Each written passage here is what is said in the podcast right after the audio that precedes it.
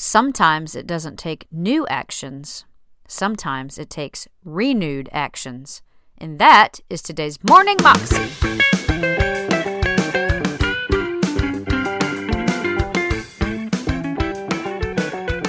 Welcome to the Morning Moxie Show. I am your host, Alicia Sharp, and we have part three of Chris Vallotton's message today on walking through pain. Here is Chris.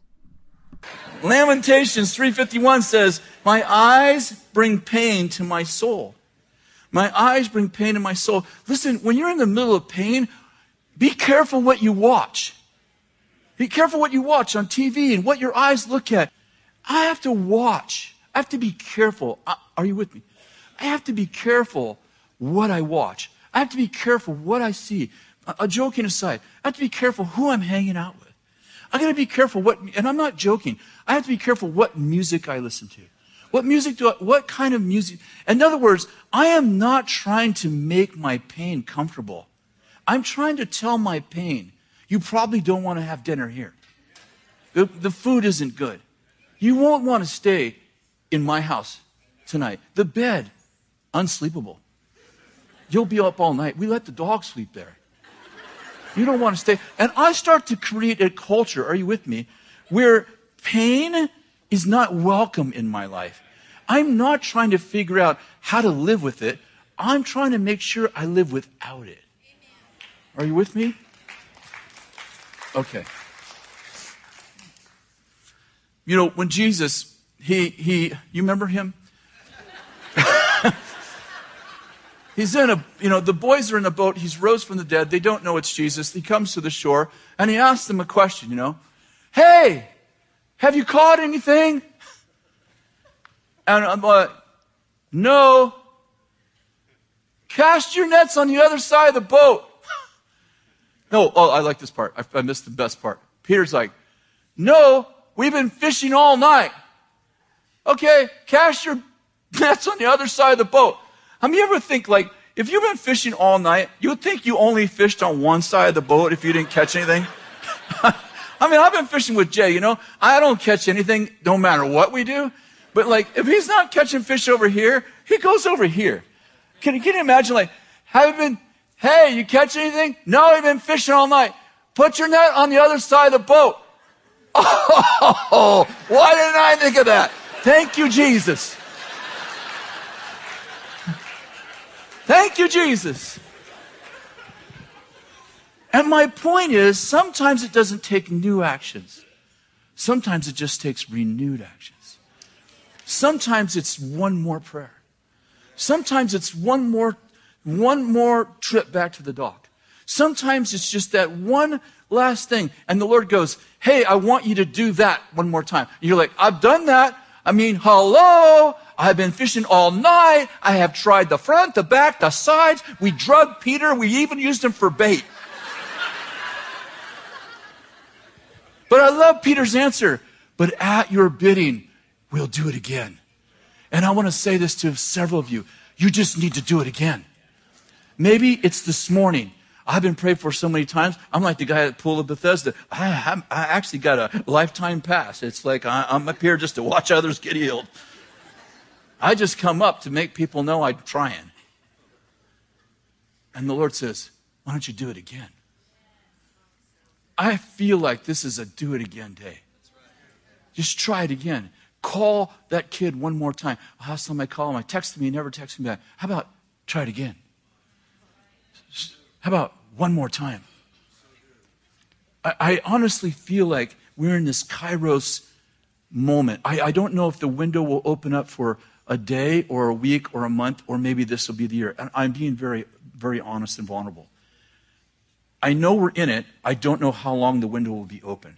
And probably because there's so many different people in here being affected by this word that for some of you it'll open up for a year and for others, others it'll open up for a few hours you, you know because we're just different people with different circumstances but i really do feel like this is the day this is the day that you're supposed to walk out of pain some of you don't have pain for the reasons we mentioned. And I'm like, you reduced your life to accommodate it.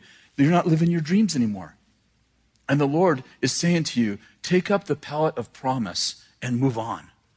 Take up the pallet of promise. Listen, um, I was thinking about this. Some people are offended at this message right now. I, I'm sure when Jesus turns to the guy and goes, Pick up your pallet and walk. I mean, he could have said, If I could have done that, I would have. I mean, he could have been offended, right? He could have been like, Hello, pick up my pellet and walk. I can't even pick my butt up. How am I going to pick my pellet up? Right? I mean, he could have had five reasons why he couldn't do that. But he picks up his pellet and he walks. And what I'm getting at is sometimes the Lord tells us stuff and it's, it, it feels offensive. It's like, oh, it's so, he has no empathy for me. Just get over it. It feels like he told the guy, just get over it. 38 years, just get over it.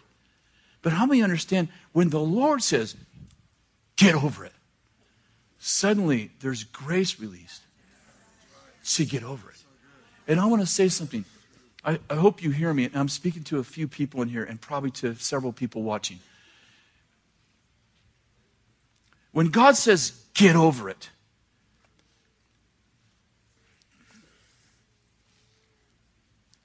we have to purpose to not be offended.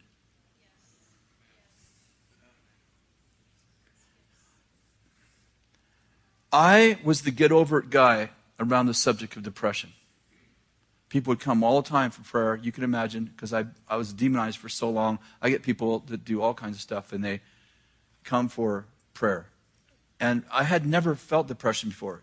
Anxiety, many times, but I had never experienced a day of depression in my life. They come up, and I'm like, get over, you know, I, I, you know, I wouldn't say get over it, but I'm sure they felt like, get over it. Then I laid on the couch for six months, depressed. I'm like, oh, this is what it feels like. And I realized, in fact, I did a lot of repenting when I came out of that. Lord, forgive me for having no empathy for people who couldn't just get over it. And yet this morning, I feel like the Lord is saying to several people, get over it. But when the Lord says it, He's not saying it with no empathy, He's saying it with profound authority. I said, get over it. I like what he said to Joshua when Joshua, Joshua is rightfully terrified. Joshua, don't be afraid. Oh, okay, I'm good now. How many of you have ever been, I'm not mean a little afraid, how many of you have been terrified? I have. Does, does it help us? Don't be afraid. Oh, thank you. There's something about refuse listen to me this is this is i didn't say this in any of the other two services. There's something profound in this moment about refusing to be offended when the lord says i said i said be strong and courageous.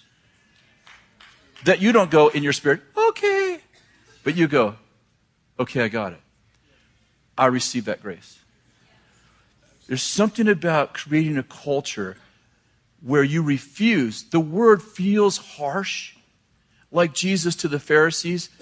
You whitewash tombs full of dead man's bones. How many know that was done in complete love?